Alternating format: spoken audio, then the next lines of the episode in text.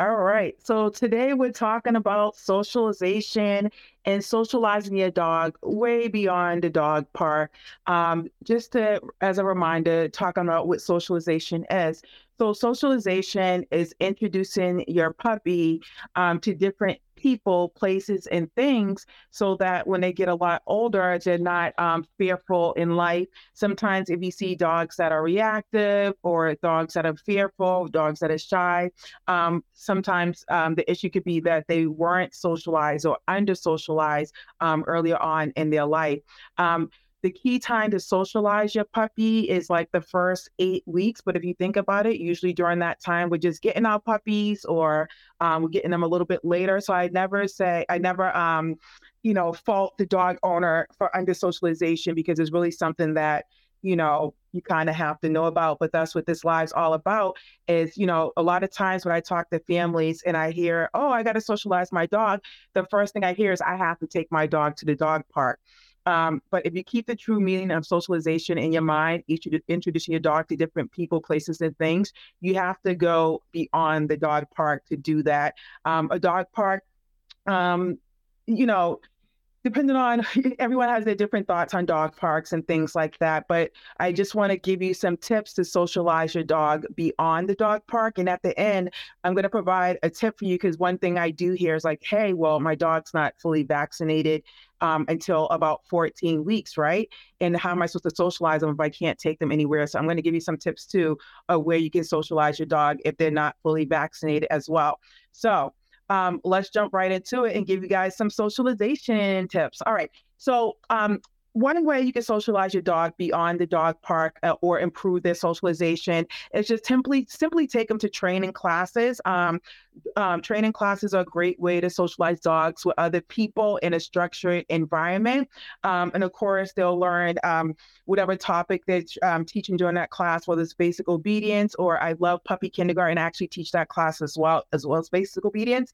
But if you do have a puppy that's under like um, that's like around 14 weeks. I love the puppy kindergarten classes because they can learn how to socialize in class with other dogs. That's what that's good for. But you also want to do more than just training classes as well. Um, you still want to take them out different places. Um, also, just simple regular walks um, provide your dog the opportunity um, to interact with other dogs and people in the community. So if you're um, having walks in your neighborhood, that's ideal. Um, but you want to be what's the word? I can't even think of the word right now. You intentional. You want to be intentional about your walk. So if you know that you we're going to try to introduce your dog to different people, places, and things, right? If you go for a walk the same time every day, say it's like three o'clock in the afternoon, you're pretty much seeing the same people that goes on a walk at three o'clock in the afternoon. Try varying up the walks in your neighborhood. I love walking late in the afternoon with there's other dogs and people out or children playing or early in the morning the kids or people are headed to work in their bus, um, just so they can see a variety of different people um, that are going to be in a neighborhood. And of course, um, when we talk about um, regular walks too, um, you can also go outside the neighborhood in different areas to socialize your dog as well. So even though regular walks, we're talking about neighborhood, get out there and walk as well. Um, doggy daycare is a really good place for um, your dog to socialize and then pride, and it's gonna um, so with socialization, um, you want to make sure it's in a safe environment and that is structured as well. So doggy daycares are really good for that, but you also want to make sure that your dog's going to a reputable doggy daycare. I'm not saying that home daycares or other daycares are bad, but you just want to make sure that the daycare is going to give your dog what they provide. Some daycares do provide um, training and socialization. I love that. Um, so while you're at work or while you're um, busy, they can just pop right into daycare and stuff like that. So that's another way. Um, the next option is meetups, right? So joining local dog group meetups um, are a good way to connect with other dog owners and provide um, socialization opportunities. I know on Facebook they have uh, tons and tons of meetup groups um, and variations, whether it's a puppy meetup group or only golden retriever meetup groups, but they definitely do have meet, um, meetup groups where um, they'll meet somewhere monthly. And that's also a good way um, to socialize your dog and get them going. Um, a quick tip uh, I know I said I was going to provide this at the end, but I think this one is going to be key if your dog is not vaccinated. Just simply inviting over friends and stuff. So host hosting like a friendly gathering or get together with your friends um, and have them coming over um, to socialize and stuff like that with other dogs um, that you trust and things like that would be key. I almost recommend that, especially if you can't get out there. But I'll give you some more tips at the end. Um, the next one is play dates, but I feel like that goes right along with inviting your friends over and things like that. But um, if you have um, another dog owner owner in a neighborhood or a family a family member or a friend um, that's also a great way to socialize your dog with other dogs and making sure that they're um, learning new skills.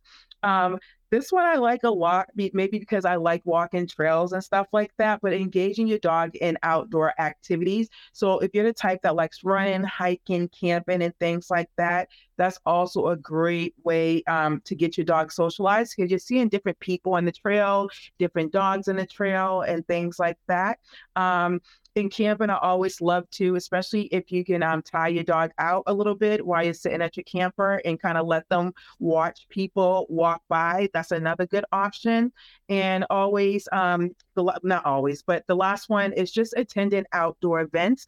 Um, you might see um, your local festivals, farmers markets. Those are also great opportunities to socialize your dog, um, and especially um, farmers markets. Um, if they have like, sometimes they have people there that are dog people, so they may have treats for your dog. I know um, coming up soon, I'm going to talk um, um, talk about um, not talk about coming up soon. I will be um, at an event as well that I'm going to invite you to. So, but stay tuned for that.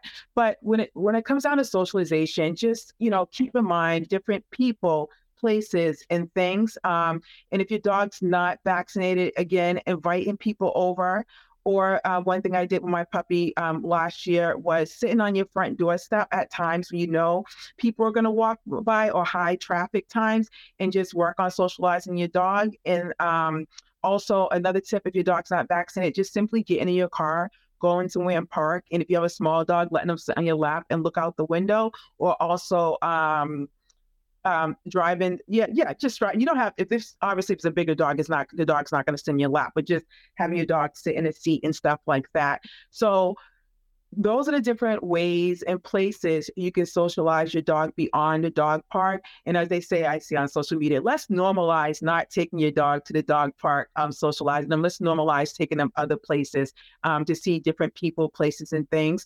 And before um, I go, just to tell you a little bit story of how socialization works and how you want to make sure they see different people, places, and things. Um, so I, I get, um, so I show up for a training with this um, family and I they immediately tell me like, oh my God, my best friend was over here, and um, my dog usually loves my best friend. Been here for years. Dog's like three or whatever, maybe not three, but younger. I don't know what happened. And then you know, usually I start to pick and prod and try to pull apart the pieces and stuff like that. But at the end of the day, the friend changed their hair color to red, right? The dog has never really seen someone with red hair before.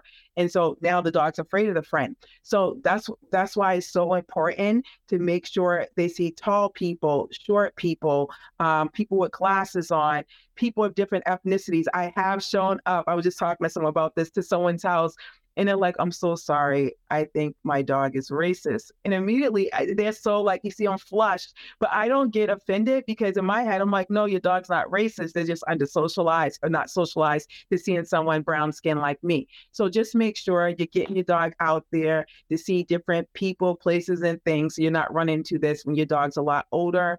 And as always, if you have questions, drop them in the comments. Um, and, and if you're the type driving along, love to listen to podcasts, you can always find me at Positive Dog Training Convos and listen to the same conversation there. A lot of great content. And if you have more questions on socialization, just reach out. Other than that, enjoy your nice day wherever you are. If you have nice weather like it is over here in New England, and I'll see you next week for another great topic. All right. Bye.